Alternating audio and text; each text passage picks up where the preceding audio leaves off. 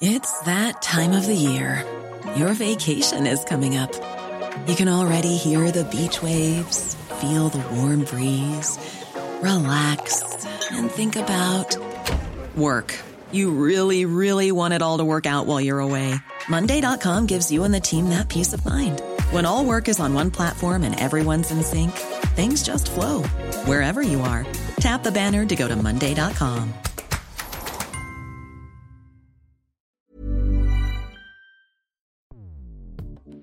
Escuchas. Escuchas.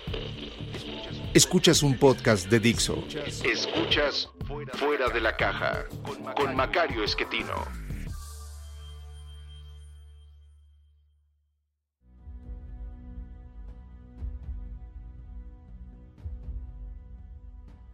Bienvenidos, esto es Fuera de la Caja yo soy Macario Esquetino, le agradezco mucho que me escuche. Esta es la emisión número 85 de este podcast y por ser número impar nos corresponde hablar de coyuntura y por lo tanto es muy relevante eh, recordar la fecha en que estamos grabando, que es 28 de abril. Eh, ahora es más importante porque en los próximos días aparecerán las estimaciones de comportamiento del PIB en Estados Unidos mañana y en eh, México el jueves 30 de abril. De manera pues que empezaremos a tener alguna información de lo que está ocurriendo en materia económica en este año, pero hay que recordar que distintos países entraron al proceso de frenar la economía para enfrentar la pandemia en distintos momentos del tiempo. Eh, por ejemplo, países europeos que desde inicios de marzo, algunos desde fines de febrero, empezaron a reducir la actividad económica, nos eh, han eh, ofrecido información de contracciones muy severas en materia de comportamiento económico, de exportaciones, de producción en general. Nosotros en México eh, realmente empezamos a frenar la economía hacia fines de marzo. La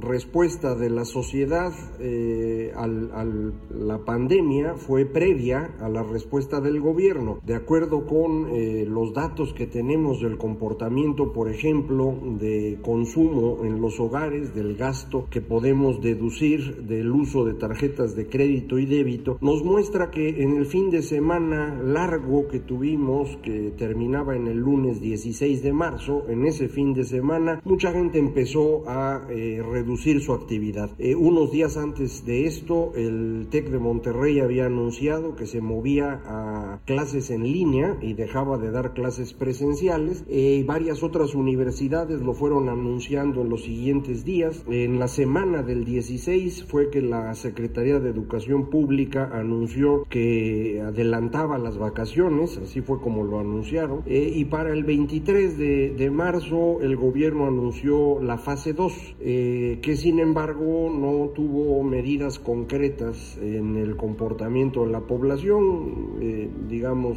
llamadas nada más de atención a mantenerse alejado, la aparición de este figurita que se llama Susana distancia. Eh, por alguna razón que yo sigo sin entender, el subsecretario López Gatel no quiere que se utilicen tapabocas o cubrebocas, que es la herramienta más utilizada en el mundo para enfrentar este problema sin frenar tanto la economía. Eh, pero bueno, pues eh, se ha manejado de manera muy extraña el tema de la pandemia, en particularmente por este señor López Gatel, del que yo honestamente tengo una muy mala opinión debido a que sus ofertas de, política pública van en contra de lo que han hecho eh, otros países y el manejo de datos ha sido espantoso. Eh, somos uno de los países con menos pruebas de la enfermedad, eh, incluso por debajo de países notoriamente menos ricos que nosotros o más pobres, como sería el caso de Bolivia o Senegal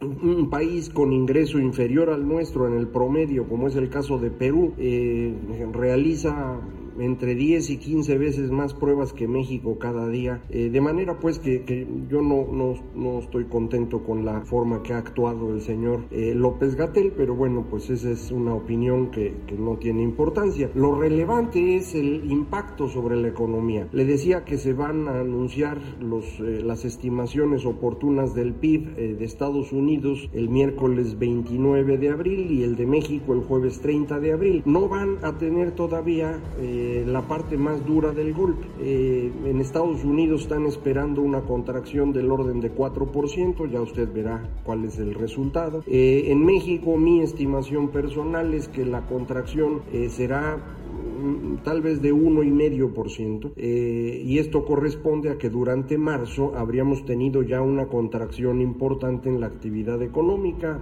3, 3,5%. Eh, pero eso no es nada comparado con lo que debe ocurrir a partir de abril. Eh, no, no hay manera de tener información adelantada, apenas está terminando el mes. Los primeros datos eh, que vamos a conocer aparecerán la próxima semana. Eh, la producción de automóviles, paulatinamente saldrán los datos de ventas en ANTAD y en Walmart. hacia mediados del mes tenemos el dato de empleo y ya iremos juntando información. yo lo que hice para tratar de saber qué está pasando fue conseguir datos muy, muy poco frecuentes. Eh, el consumo de electricidad eh, en los hogares, bueno, en general en la, en la economía, a través de los datos que publica el SENACE, que son datos diarios, aunque están rezagados 15 días. Eh, el comportamiento de las ventas de gasolina, que conseguí gracias al apoyo de, de los amigos de Onexpo. de ahí también conseguí información sobre el, el uso de las casetas en las autopistas, eh, las actividades aéreas en los aeropuertos, según se publica en, datos de comunicaciones y transportes, eh, de parte de BBVA, los datos del uso de tarjetas de crédito, débito y demás instrumentos de pago que se tienen. Y con base en esta información, creo que podemos esperar que durante el mes de abril tengamos una contracción cercana al 20%.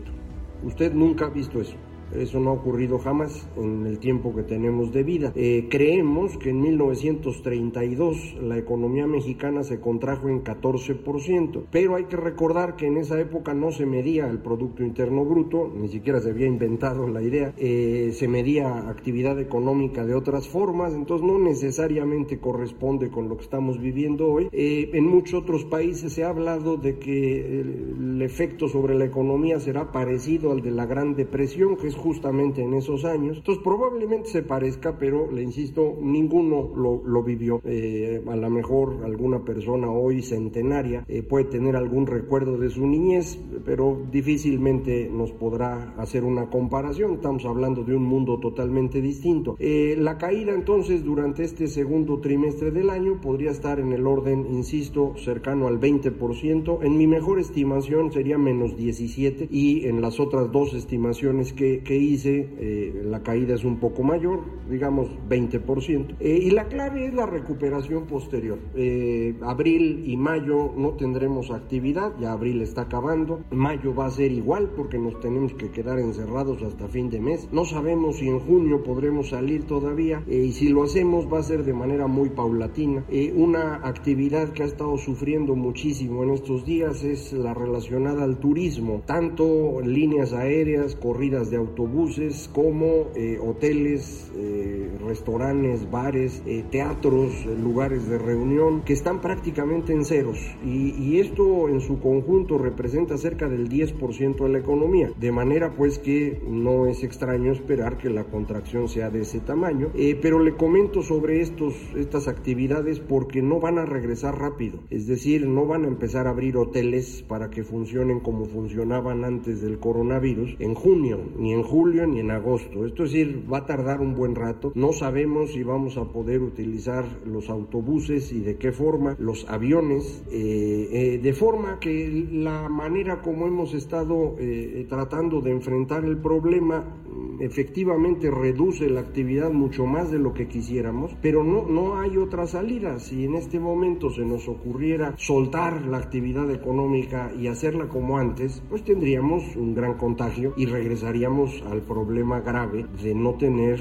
eh, suficientes recursos de salud para atender a los enfermos, que esa es la parte más preocupante de los brotes. Entonces, por eso, pues vamos a tener abril, mayo y junio con actividades extraordinariamente bajas. La recuperación podría empezar en los siguientes meses y sería una recuperación muy lenta por lo que le acabo de comentar, salvo que hubiera vacuna o medicina, pero le insisto, si hay vacuna va a tardar más de un año y si hay medicina esto puede ayudar, pero de cualquier manera eh, la actividad no se va a recuperar eh, de inmediato. En mi mejor escenario, la recuperación en el tercer trimestre significaría que la caída sería menor. En lugar de menos 17, estaríamos hablando de menos 13 y para el último trimestre del año menos 7. De forma que en el conjunto, en 2020, la contracción de la economía mexicana sería menos 10%. Ese, como le digo, es mi mejor escenario. Eh, puede ser las cosas peores, pero no veo cómo pueden ser mejores. Eh, podrían ser peores si no podemos recuperarnos rápidamente, por la razón que sea, pero creo que las razones también son evidentes para todo el mundo. Si,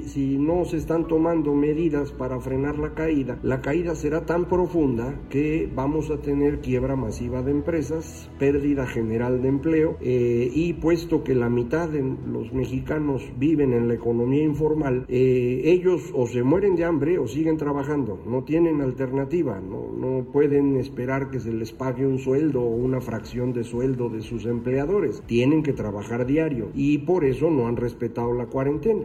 Entonces, si la mitad de los mexicanos no está cumpliendo con el quédate en tu casa, pues no veo cómo vamos a controlar el brote. Si queremos que estos mexicanos se vayan a su casa, pues necesitamos ayudarlos con recursos, porque pues necesitan el dinero. Eh, insisto, ellos se ganan la vida todos los días. Eh, no, no tienen ahorros, si los tienen, pues son pequeñitos y no pueden depender de un patrón ni de un sistema de seguridad social, porque son informales. Entonces, no se han tomado medidas para resolver esto. El presidente cree que manteniendo sus programas sociales el asunto se resuelve, pero no sé si no entiende o no quiere entender. Eh, estos programas sociales que él anunció, eh, frente a los cuales yo tengo una muy mala opinión, pero es irrelevante, eh, servían antes del coronavirus. Pensar que van a servir para resolver lo que resolvían antes, más lo del coronavirus, no sé a quién se le puede ocurrir. Es un absurdo total. Si me dijera, oiga, voy a duplicar esos programas sociales, pues entonces entendería yo que quiere hacer algo. No estaría yo de acuerdo porque, insisto, no me gustan esos programas, pero algo estaría haciendo. Pues ni eso. Eh, no hay ningún programa para rescatar a las empresas. Ha anunciado unos créditos muy, muy pequeñitos, 25 mil pesos, que para incluso para una pequeña empresa son de risa,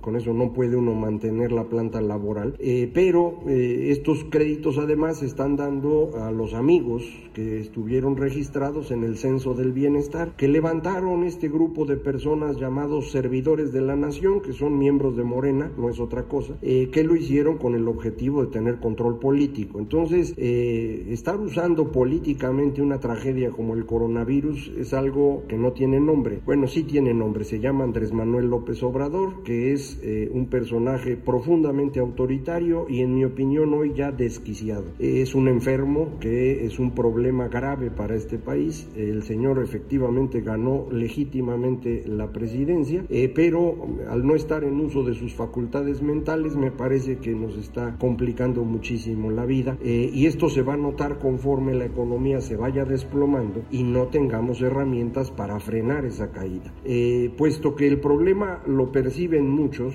han estado buscando soluciones. Si usted revisa las opiniones de muchísimos colegas economistas, eh, muchos de ellos claramente de izquierda, que lo han dicho con toda claridad, eh, incluso cercanos al presidente, como Gerardo Esquivel, el subgobernador del Banco de México, las propuestas que todos hacemos son similares.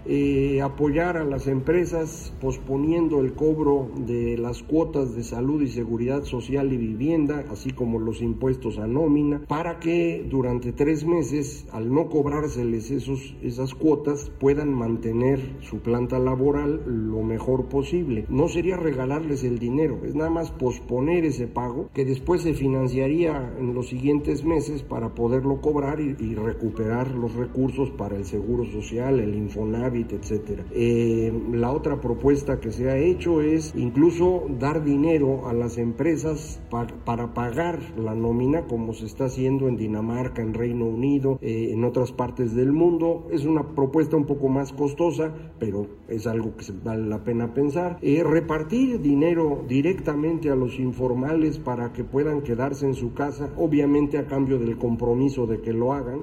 Eh, son medidas que todos hemos estado planteando, economistas de todo tipo de orientación ideológica, con visiones del mundo distintas, pero todos entendemos el tamaño de la crisis que hay enfrente. Y, no estamos inventando el hilo negro, insisto, son medidas que se están haciendo en otras partes del mundo. Bueno, ninguna de ellas ha recibido el respaldo del presidente. Eh, los empresarios lograron eh, conseguir apoyo de una rama privada que tiene el Banco Interamericano de Desarrollo para que les permita financiar el capital de trabajo durante unos meses a través de factoraje inverso. Eh, bueno, pues se enojó el presidente y dijo que el modito no le gustaba, cuando es una cosa en la que él no tiene nada que ver, ni se usan recursos públicos ni se necesita su autorización. Eh, pero el señor, insisto, está mal de la cabeza ya y nos está metiendo en problemas serios. Eh, hemos aguantado abril, las cosas más o menos ahí van, hemos podido sobrevivir, no hemos tenido todavía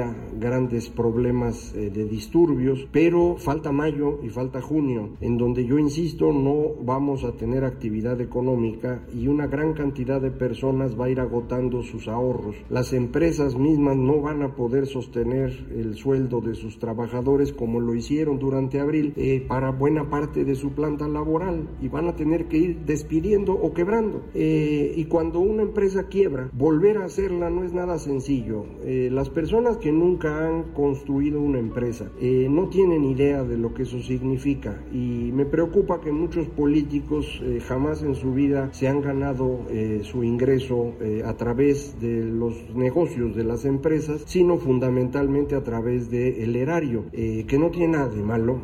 ser político profesional es una actividad, pero pues necesita uno entender cómo funcionan las empresas porque ellas son las que van a generar el empleo y van a producir los impuestos sin impuestos el gobierno no puede funcionar. Es tan grave, me parece ya la situación, que el gobierno eh, no tiene recursos, por eso el señor presidente intentó eh, ver si el Banco de México le adelantaba una lanita, eh, algo que es ilegal, entonces no se pudo, pero parece que anda buscando por todos lados porque pues él quiere seguir haciendo lo que hacía. ha llegado al extremo de presentar un decreto que es uno de los más grandes absurdos jurídicos que se hayan visto. La publicación en el diario oficial de ese documento es de pena ajena, eh, pero en ese documento pues eh, quiere no solo que se reduzcan el sueldo los funcionarios públicos desde subdirector para arriba, les recuerdo subdirector no es un puesto muy alto, eh, quiere reducir en 75% el gasto en materiales y suministros y servicios generales en el gobierno federal, esto es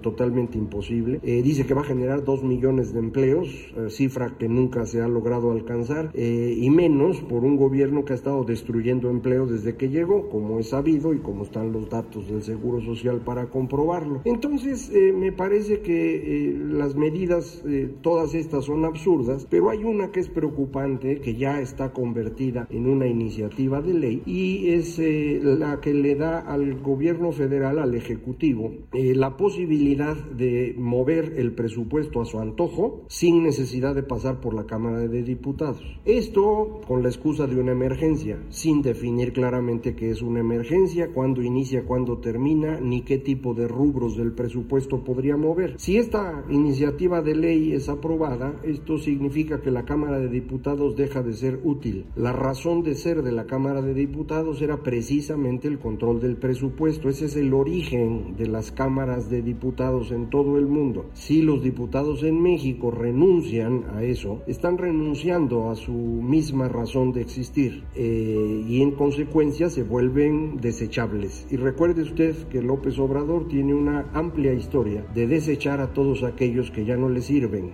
Eh, lo va a seguir haciendo y todos los diputados que voten por esto yo no creo que puedan pensar o esperar que su carrera política sea muy exitosa. No los va a necesitar más él ni los va a querer nadie más, porque si un diputado es capaz de destruir la razón de ser de su mismo puesto, pues es capaz de cualquier cosa y no tiene mucha utilidad. En consecuencia, pues eh, la, la dificultad para recuperar la economía va en razón directa con la falta de medidas que se tomen en este momento. Si no hay medidas, la caída es más pronunciada y una caída muy pronunciada provoca un fenómeno que los economistas llaman histéresis, que es muy fácil, es como cuando usted jala una liga. Si la jala demasiado, la liga se deforma y ya no regresa a, la, a la estructura original que tenía, queda toda guanga e inútil. Bueno, a las economías les pasa lo mismo. Si usted las estira demasiado, se deforman y ya no regresan. Y esto da como resultado lo que también los economistas eh, identifican como una recesión en forma de L. La economía cae, pero ya no se recupera. Bueno, ese es el riesgo que tenemos. Eh, vamos a caer, ya estamos cayendo, eso no hay remedio, ha pasado en todo el mundo. Lo que sí estamos eh, corriendo el riesgo es de que no haya recuperación. Y esto se lo van a deber otra vez al enfermo que ocupa la silla presidencial. Eh, ya no lo amargo más porque ya se nos acabó el tiempo y porque pues vamos a tener todavía semanas para estar sufriendo con estas cosas. muchísimas gracias por escucharme. Recuerde Macario MX para comunicarse conmigo en Twitter arroba Macario MX, correo electrónico macario arroba y página www.macario.mx. Muchísimas gracias por escucharme, esto fue Fuera de la Caja.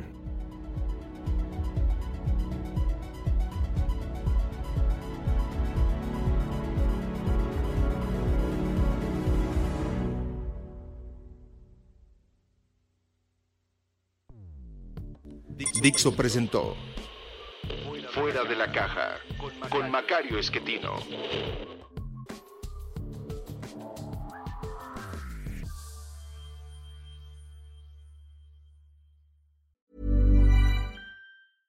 Flexibility is great. That's why there's yoga. Flexibility for your insurance coverage is great too. That's why there's United Healthcare Insurance Plans. Underwritten by Golden Rule Insurance Company, United Healthcare Insurance Plans offer flexible, budget friendly coverage for medical, vision, dental, and more. One of these plans may be right for you if you're, say, between jobs, coming off your parents' plan, turning a side hustle into a full hustle, or even missed open enrollment. Want more flexibility? Find out more about United Healthcare Insurance Plans at uh1.com.